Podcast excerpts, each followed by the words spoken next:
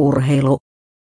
Johanna Matin talo oli MM-kultavauhdissa kisan puolimatkassa, sitten vauhti hiipui.